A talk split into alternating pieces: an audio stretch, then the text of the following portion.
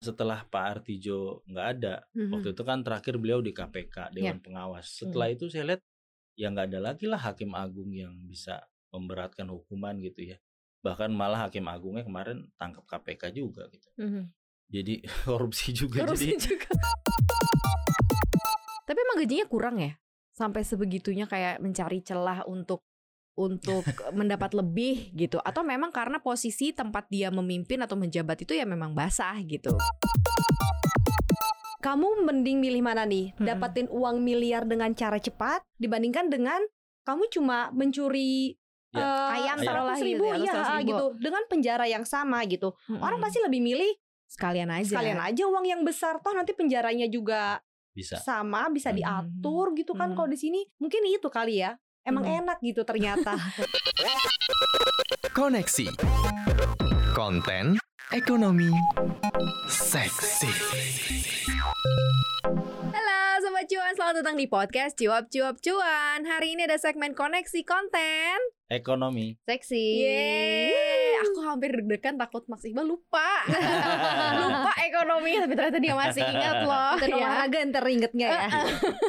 Sobat Cuan Hari ini koneksi spesial banget Karena bersama dengan Muhammad Iqbal di sini Managing Editor News CNBC Indonesia Makasih. Dan ini ada yang pengen tahu nama lengkap kamu ya. Selama ini kan aku bilang Bunta, Bunta, Bunta. Oke. Apa sih Bunta gitu ya. Jadi nama lengkapnya Inta. Silahkan dicek Instagramnya langsung aja ya.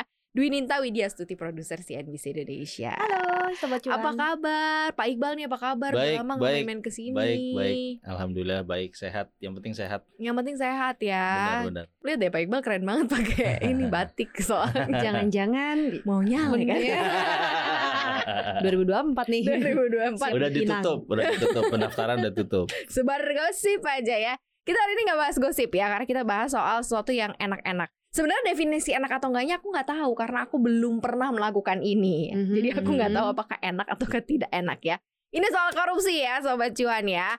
Ini soal korupsi dan orang-orang yang mungkin eh, secara sadar gitu ya mengambil yang bukan haknya dan ada orang-orang sekitarnya yang melakukan flexing dengan eh, kemewahan itu, ya kan? dengan santainya di Dengan media santainya. sosial Ini kayak termasuk salah satu apa ya Mhm. step hukum baru gak sih? Maksudnya netizen tuh kan yang paling tertinggi. Maksudnya yang melakukan korupsi siapa?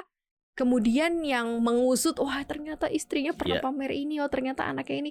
Iya gak sih, Bo? Sekarang no, tuh harusnya no, lebih hati-hati. no kan? viral, no justice lah. Ah, iya, iya, iya. gitu Kalau Mas sekarang. Iqbal ngeliatnya kayak gimana? Ya memang jadi indikator ya karena masyarakat kan makin pintar ya. Dalam Mm-mm. artian mereka bisa ngukur kan gaji dia berapa.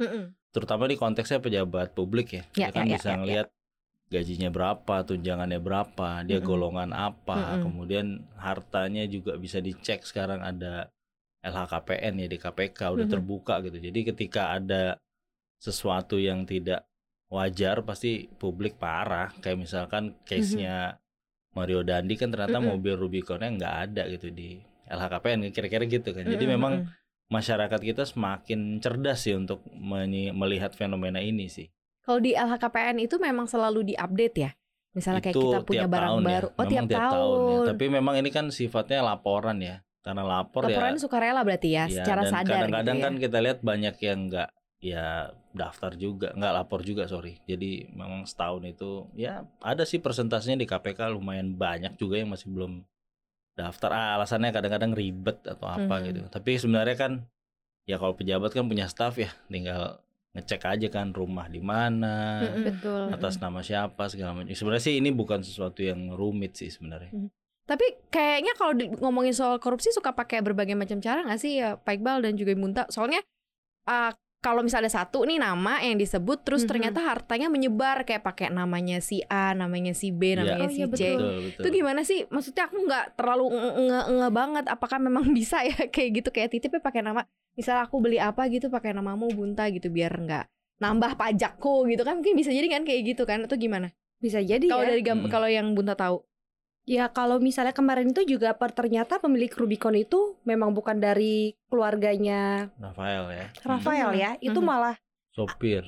supirnya begitu. Jadi Mhm. banyak yang titip-titip nama. Iya.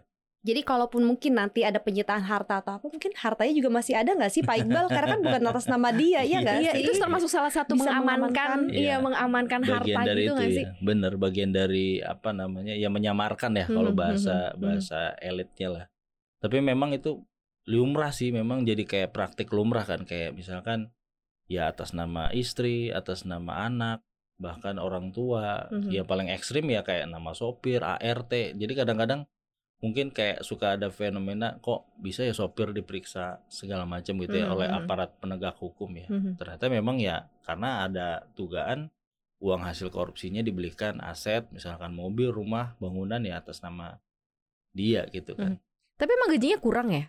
Sampai sebegitunya kayak mencari celah untuk untuk mendapat lebih gitu atau memang karena posisi tempat dia memimpin atau menjabat itu ya memang basah gitu gampang lah ya gitu kalau aku pernah ngobrol ya sama satu menteri lah dia Mm-mm. cerita memang dari sisi gaji memang jujur ya dia bilang memang jauh lah sebagai menteri itu ya 19 juta ya gaji pokok saya nggak tahu Mm-mm. angka sekarang ya Mm. tapi untuk gaji pokok 19 plus tunjangan-tunjangan ya paling kan puluhan juta lah Mm-mm. ya kan kira-kira segitulah untuk jabatan menteri yang ya dia harus selalu siap gitu ketika ditelepon presiden lah jadi ketika saya ngobrol sama salah satu menteri ya dia cerita ya berat kerjaan ini tuh berat sebagai menteri aja tuh udah berat banget Hmm, gitu kan Betul Hmm. betul.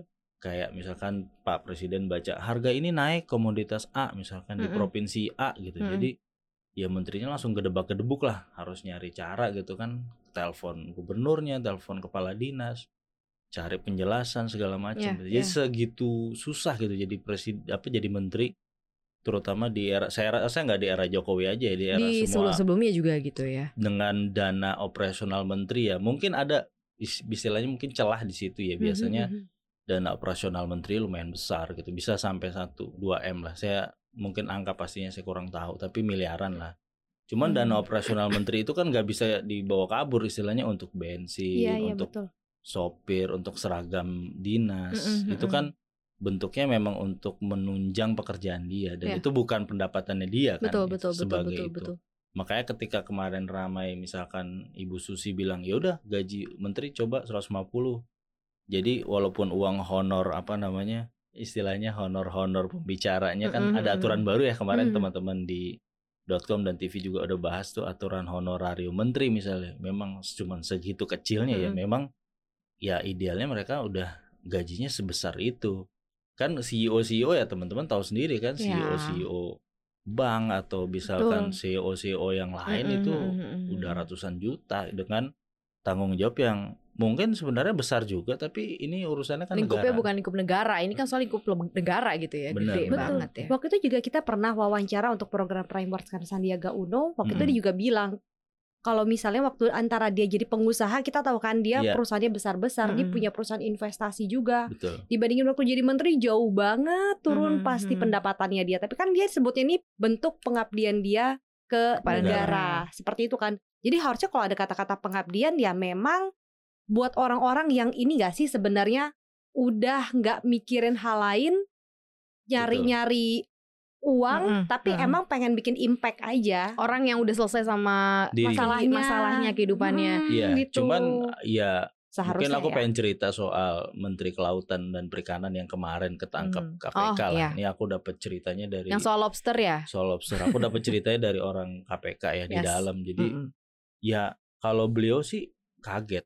Dalam artian gini, tiba-tiba dia jadi menteri, tiba-tiba dia punya kewenangan yang besar, Hmm. tiba-tiba dia bisa dengan mudah mendapatkan uang hanya dengan teken surat izin ekspor benur Hmm. benih lobster Hmm. gitu kan dan dia tinggal mengkondisikan kan lu Mm-mm. mau bayar berapa izin lu gua keluarin dan ketika dia ditangkap waktu itu pas Black Friday kan kalau nggak salah setelah Hmm. Black Friday di US itu itu apa yang terjadi di sana ya dia beli apa namanya Oh di jam misal tangan jam itu tangan jam tangan Rolex ya gitu Rolex kan. yes bahkan sepatu mewah Iya. terus dia juga beli seingat saya ada sepeda gitu ya Hmm. dan itu pakai uang hasil korupsinya dia gitu loh dan makanya ketika itu kemudian Pak Hasim Joy Hadikusumo selaku orang pembinanya Gerindra ya Mhm, istilahnya mhm. kakaknya Prabowo bilang lu tuh kita angkat dari selokan istilahnya gitu Hmm, hmm. karena masa lalunya Edi ini yang juga kelam lah Ya, istilahnya ya, gitu ya. tapi di eh, di eranya Jokowi dia jadi menteri setara dengan Pak Prabowo yang mana ketua umum gitu. Jadi Hmm. fenomena ini cuma menggambarkan bahwa ya kembali ke manusianya itu kan jabatannya ada mungkin gajinya sebenarnya juga cukup dana operasional menteri cukup tapi ketika dia lengah ada power yang begitu besar udah dia langsung kecemplung lagi Mhm. Mungkin masuk selokan lagi masuk masuk dua selokan kali lagi. berarti dia Dua kali dari selokan diangkat bukannya kemudian bersyukur gitu ya. Iya, atau maksimal dalam Maks- bekerja tadi Benar ya, benar kata benar benar masih bekerja malah sekarang berbalik ke situ lagi Tapi ya. kayaknya emang kalau misal korupsi tuh kalau bahasnya di Twitter mungkin emang enak sih. Ibaratnya kayak gini, pernah Hmm. dibahas kamu mending milih mana nih? Hmm. Dapatin uang miliar dengan cara cepat, terus nanti Hmm. cuma di penjara mungkin lima tahun dibandingkan dengan kamu cuma mencuri Ya, eh, ayam taruhlah seratus gitu ribu, ya, iya, 100 ribu. gitu dengan penjara yang sama gitu. Mm-mm. Orang pasti lebih milih sekalian aja. sekalian aja uang yang besar toh nanti penjaranya juga bisa sama bisa Hmm. diatur gitu kan Hmm. kalau di sini. iya iya Tapi uangnya juga dapat. Mungkin itu kali ya. Emang Hmm. enak gitu ternyata. Iya, Tapi Pak. sebenarnya pada kalau akhirnya. kalau kita bicara mengenai undang-undang, masalahnya di undang-undang kita tuh kalau nggak salah ya pasal berapa ya? Pasal 2 gitu ya untuk undang-undang nomor 31 kalau nggak tahu tahun Mhm. 1999. Itu bilang bahwa eh, paling tinggi itu adalah hukuman mati sebenarnya di Iya. Indonesia untuk eh, korupsi gitu. Berarti kan seharusnya eh, ya sampai sekarang sih belum ada gitu ya Hmm. yang diberlakukan hukuman mati. Dengan hukuman setinggi itu aja nggak ada yang eh, takut-takutnya gitu, nggak ada takut-takutnya Iya, untuk iya. melakukan korupsi. Nah ini gimana sih kalau misalnya kita bicara penegakan hukum di beberapa negara lain tetangga kita kayak Singapura juga memperlakukan hukuman mati. Di Jepang tuh tujuh tahun dan kalau di sana ada istilah harakiri ya. Jadi Iya, karena iya. kamu udah melakukan sesuatu korupsi kamu malu dong. Jadi kamu bunuh Betul. diri diri Hmm. kamu sendiri gitu ya kalau di eh, Jepang. Kemudian sebagian besar yang ada yang eh, menerapkan denda, mengembalikan Iya, dana segala macam. Tapi hampir rata-rata hukuman tertingginya tuh adalah hukuman mati. Tapi kalau di Indonesia dengan hukuman mati tapi belum ada yang difonis difonis sampai kayak gitu sih. Mas Kalau Iqbal, kalau untuk- ngeliatnya gimana? Kalau untuk korupsi, setahu saya memang hukuman mati itu ada ya. Tapi Hmm. kan ya balik lagi apakah itu jadi keputusan dari hakim kan? Mm-mm.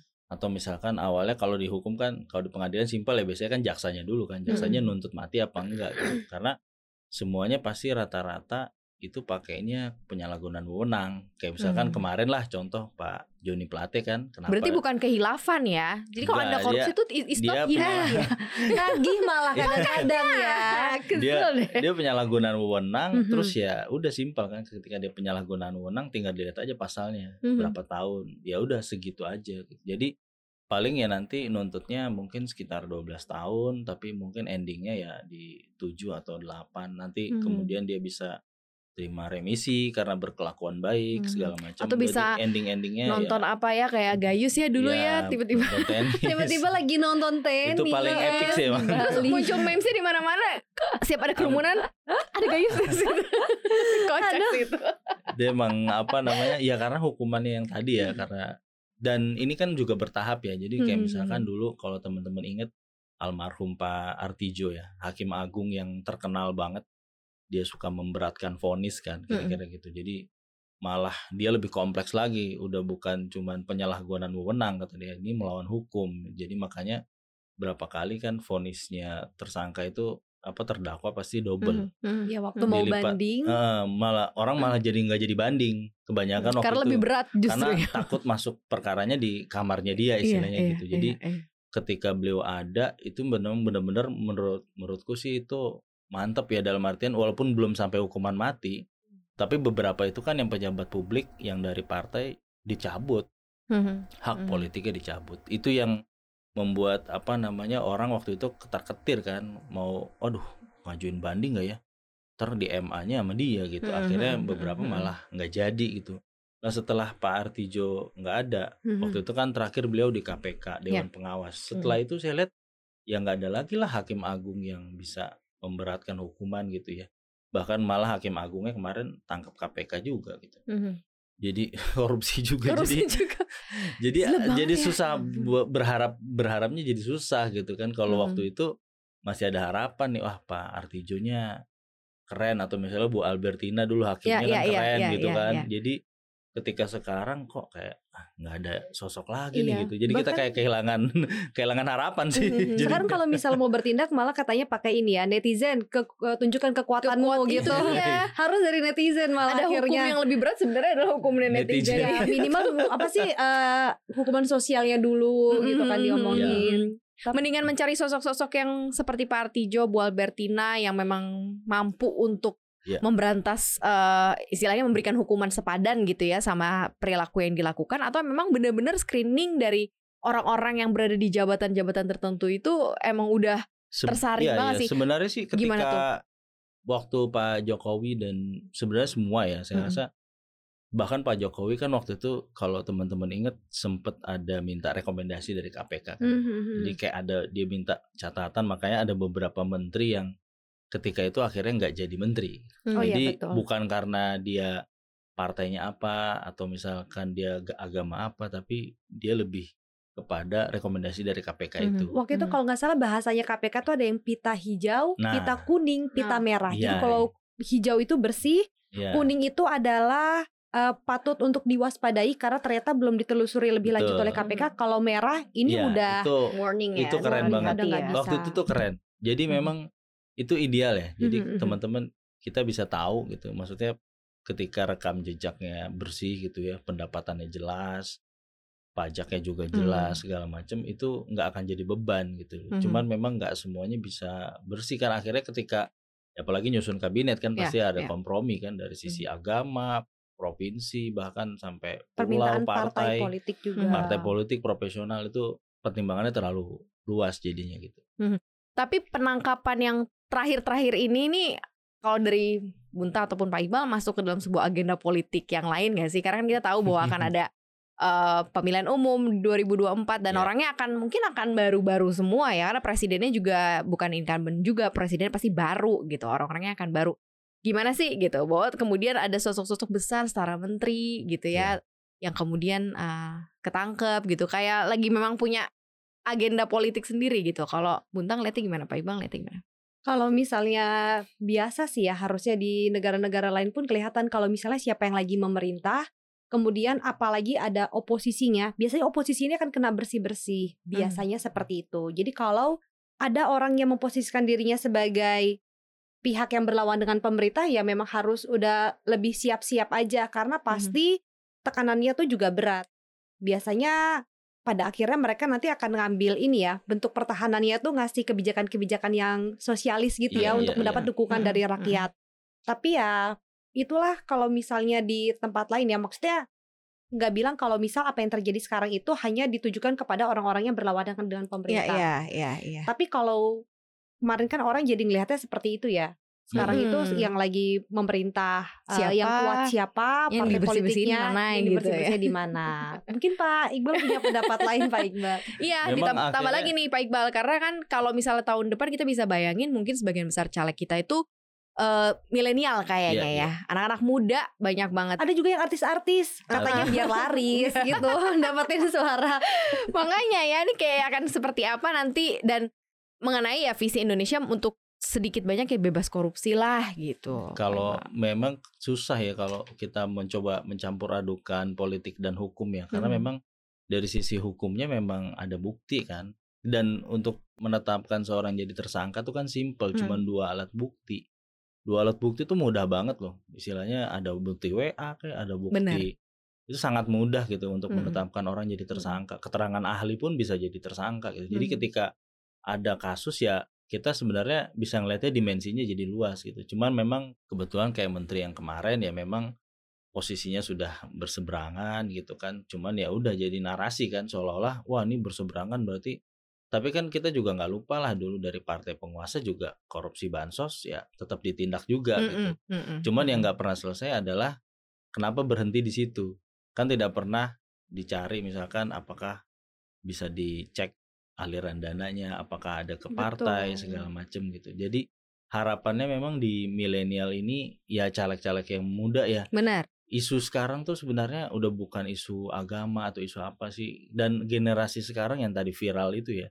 Memang mereka lebih pengen sekarang itu bersih, pemerintahan yang bersih, yang penuh dengan integritas, Mhm. anti korupsi. Itu sebenarnya kan nilai-nilai basic ya yang memang bisa sih diwujudkan sama teman-teman milenial ini gitu. Mhm. Jadi ya entah nanti bentuknya revisi undang-undang, revisi peraturan apa gitu ketika mereka aktif Mhm. dan terpilih ya, ketika Mhm, mereka mhm. terpilih sebagai anggota DPR, DPRD ya mereka bisa mengusahakan peraturan daerah yang pro pemberantasan korupsi misalkan gitu. Mhm. Misalkan Sepakat. Iya, itu memang yang apa idealnya sih begitu ya. Jadi jangan sampai ketika mereka kepilih ya termasuk artis-artis gitu sih nggak masalah sih. Kalau misalkan dia misalkan Aldi Taher ya. gitu kan dia iya dia the stars. Oh my God, itu itu epic banget ya. Jangan lupa ya. Itu kenapa harus begitu sih? Ini wawancara di TV loh. dia top top of mind ya kelihatannya supaya orang selalu ingat. Tapi kalau Iya, kita memperkenalkan diri harus dia- bikin cara yang unik begitu supaya dia kepilih dan kemudian dia malah apa namanya menerap ya tadi ya prinsip-prinsip integritas itu sih nggak ada masalah kan ketika sekarang juga banyak artis kan yang bagus di parlemen kita tuh juga iya, ada iya, gitu iya. tapi mereka harus di di training gitu loh jangan sampai udah kepilih dibiarin aja gitu kadang Hmm. partai kan juga cuman yang penting gue dapet suara lo nanti lu kerjanya gimana udah terserah lo Oh ya gitu. tuh terjadi juga kan yang kemarin kalau misalnya wakil bupati di mana yang akhirnya dia tersisihkan karena kan dia artis. Oh, iya Ternyata dia cuma buat menggalang suara. Iya itu Tapi sih setelah Oh, suaranya dapat Si di pemerintahan, ya di pemerintah dia nggak Si nggak Lucky, ya. diikut sertakan untuk pengambil pengambil kebijakan tuh kasihan juga sih. Tapi Hmm. sebenarnya juga kalau Dan menurut- cukup vokal juga ketika dia ngomong bahwa fasilitas yang diberikan oleh Iya iya iya. eh, Itu pemerintah daerahnya luar biasa gitu Keren ya. sih. di saat rakyatnya masih Mm-mm, mm-mm. menderita lah kira-kira Ya, Hmm. semoga memang kalau misalnya yang tadi generasi-generasi yang baru yang nanti bakal ada terpilih ya di Hmm. 2024 itu bisa menghilangkan yang namanya kultur korupsi sih. Kultur korupsi itu terutama yang namanya mendapatkan uang dengan cara cepat lewat korupsi itu Ya, harusnya diminimalisir. Betul. Bahwa kalau misalnya mau dapat uang, caranya itu adalah ya Anda kerja. kerja. Anda Betul, kerja karena kan sebenarnya mereka investasi. juga punya token kan. Iya. di Investasi. dan saksikan cuap-cuap semantap. itu udah pasti Terus apa sih namanya juga tadi mendorong supaya namanya pemberlakuan hukum itu seberat-beratnya Ya. untuk mengurangi yang namanya kultur korupsi. Mm-mm, Karena mm-mm, bagaimanapun mm-mm. masyarakat juga tahu ya kalau yang namanya melakukan korupsi pada akhirnya hukumannya ringan. Ya, Itu yang Betul. bikin orang ya namanya juga enak korupsi. Kayak nggak ada efek Iya, uangnya jerah ya. banyak. mm-mm. Pada akhir hukumannya juga ringan. Terus juga eh, tadi penegakan hukum yang lebih eh, berat juga perlu didorong. Terus Hmm. transparansi birokrasi. Mereka juga harus mau jadi misalnya Sri Mulyani. Dia selalu Mhm. buat yang namanya PBN kita. Jadi ya eh, konferensi pers tentang penggunaan uang oleh negara selama ini seperti apa. Mm-mm, Akhirnya mm-mm. semua publik bisa Melihat. tahu perkembangannya Iya. dan Mhm. itu eh, akuntabel, bisa dipertanggungjawabkan. Harusnya nanti kalau misalnya di daerah-daerah pun juga mereka berani Mhm. untuk bikin laporan tentang keuangannya seperti Setuju, apa. setuju. Terus juga ketimpangan ekonomi. Gimana pun kita tahu kalau yang namanya ada gap ekonomi pasti akan mendorong orang tadi ya, untuk mencari uang dengan Mhm. Hmm. cara yang Instan, menghalalkan Iya. segalanya. cara, yes. Mungkin juga ketimpangan ekonomi itu juga perlu ditekan dulu Ya. untuk tadi Ya. mengurangi yang namanya kultur korupsi. Kemudian meningkatkan partisipasi masyarakat. Nah, sebenarnya pelaporan masyarakat itu jangan cuma lewat Twitter. Harusnya emang kayak zaman Harusnya dulu ya. resmi ya laporannya Iya, ya. misal kayak Pak Ahok gitu kan, Iya, iya, kasih iya. jalur Oh, buat iya, orang iya. bisa Mm-mm. memberikan laporan. Benar, Atau mungkin orang internal yang ada di dalam pemerintahan Ya, daerah itu pun lah. Ya. betul punya yes. jalur untuk memberikan uh, informasi. Ya karena bagaimanapun kalau yang namanya korupsi itu kan kompleks ya. Tadi pelakunya banyak, bukan cuma orang yang butuh duit loh. Benar, Ternyata benar. orang yang berkerah putih yang udah banyak uang, Iya, iya, mereka masih juga punya tujuan-tujuan lain Mhm. untuk mengumpulkan ya uang uang. Dan Mungkin ternyata bukan hanya mereka-mereka yang memang lain-lain. terima uangnya ya, tapi mereka yang menghalalkan caranya aja Iya, di iya, tengah-tengah menyetujuinya pun juga masuk ke dalam konteks korupsi itu korupsi ya. betul. Oke, ini cukup uh, seru sekali pembahasan kita yang abis enak sih gitu ya. Apakah memang seenak itu sobat cuan ya? Jangan pernah ya korupsi kan korupsi sebelum korupsi yang besar. Korupsi korupsi kecil itu juga harus dihindari. Kayak kamu korupsi waktu kamu banyak bermalas-malasan. Hmm, betul betul. membuang waktu tidak berinvestasi ya kan? Akhirnya gagal mendapat cuan. Nah itu harus segera diberantas ya. Ayo ya. Ayo kita harus sama-sama berubah ya. Thank you banget udah dengerin koneksi hari ini ya Sobat Cuan. Jangan lupa untuk dengerin konten kita lainnya di Apple Podcast, Google Podcast, Spotify, dan Anchor. Follow akun Instagram kita di @cuap underscore cuan Dan juga subscribe YouTube channel kita di Cuap Cuap Cuan. Kita pamit ya, Maria pamit. Iqbal pamit Dan Inta juga pamit. bye Look how they shine Eh, elah. you.